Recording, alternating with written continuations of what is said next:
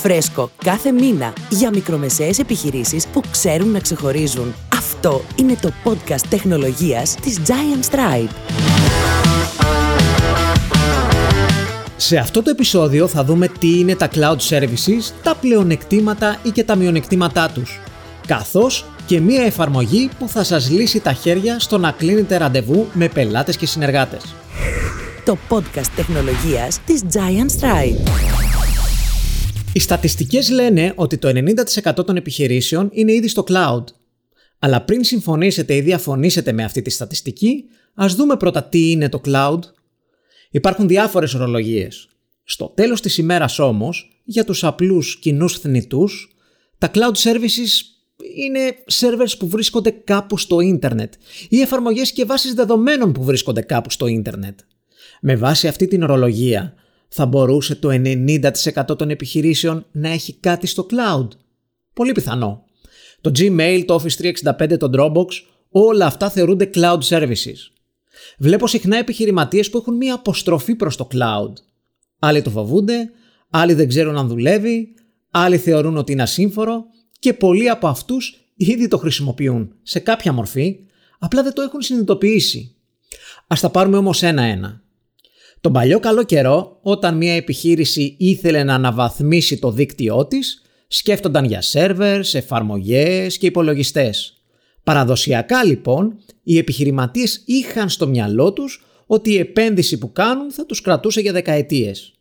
Φυσικά οι δεκαετίες δεν ίσχυαν και κάθε φορά που το IT ζητούσε αναβαθμίσεις, το budget σπανίως εγκρίνονταν με αποτέλεσμα τα προβλήματα να γίνονται πολλά και καθημερινά.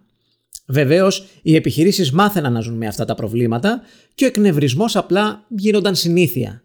Η οποιαδήποτε επένδυση αναβάθμισης μετατρέπονταν σε κόστος συντήρησης. Απλά απλώνονταν στο χρόνο.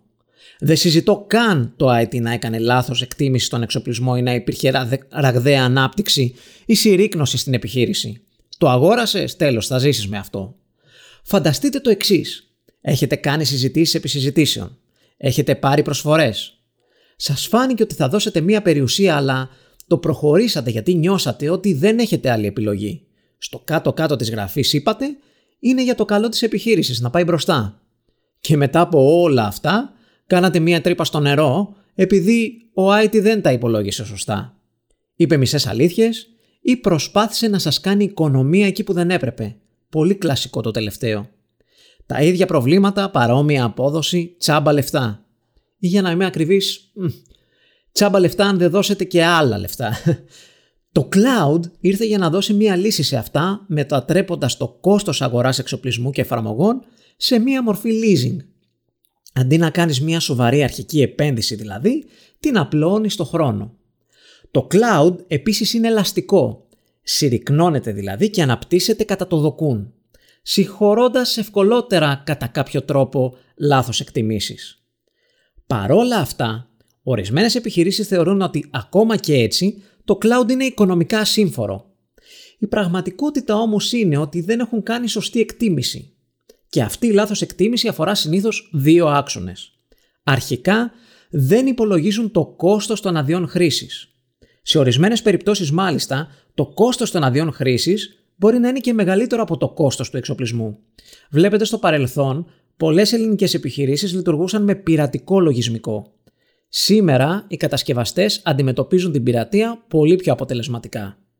Επίσης, οι περισσότεροι τείνουν να αξιολογούν τις λύσεις μονοδιάστατα, αγνοώντας την επιλογή ενός υβριδικού περιβάλλοντος. Ένα περιβάλλον δηλαδή που αξιοποιεί τις υπηρεσίες που συμφέρει να είναι στο cloud και τις υπηρεσίες που συμφέρει να παραμείνουν εσωτερικά να τις κρατήσουμε εσωτερικά στην εταιρεία. Αξιολογώντας μάλιστα και την παράμετρο του τι θα γίνει αν κοπεί το ίντερνετ. Έτσι, παίρνετε τα θετικά και από τους δύο κόσμους. Έπειτα έρχεται και ο φόβος της ασφάλειας. Θα είναι τα δεδομένα μου ασφαλή στο cloud. Συνήθως, οι μικρομεσαίες επιχειρήσεις κάνουν μηδαμινές επενδύσεις στον τομέα της ασφάλειας των δεδομένων τους. Ακόμα και όσοι πιστεύουν ότι έχουν κάνει αρκετά, στην πραγματικότητα δεν έχουν κάνει ούτε τα βασικά. Το cloud λειτουργεί σε ένα μοντέλο μοιραζόμενης ευθύνης. Σε αυτό το μοντέλο, την ευθύνη για την ασφάλεια του cloud την έχει ο κατασκευαστής. Εκεί, σε αξιόλογα cloud services, οι επενδύσεις είναι τεράστιες στον τομέα της ασφάλειας και δεν συγκρίνονται με τις επενδύσεις που κάνει μια μικρομεσαία επιχείρηση. Την ευθύνη όμως για την ασφάλεια των δεδομένων στο cloud την έχει ο πελάτης. Για να το κάνω κατανοητό, θα κάνω μία αντιπαραβολή με τα αυτοκίνητα.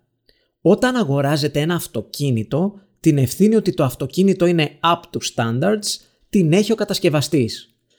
Ότι έχει ζώνες ασφαλείας, ABS, έχει περάσει τα crash tests και ούτω καθεξής.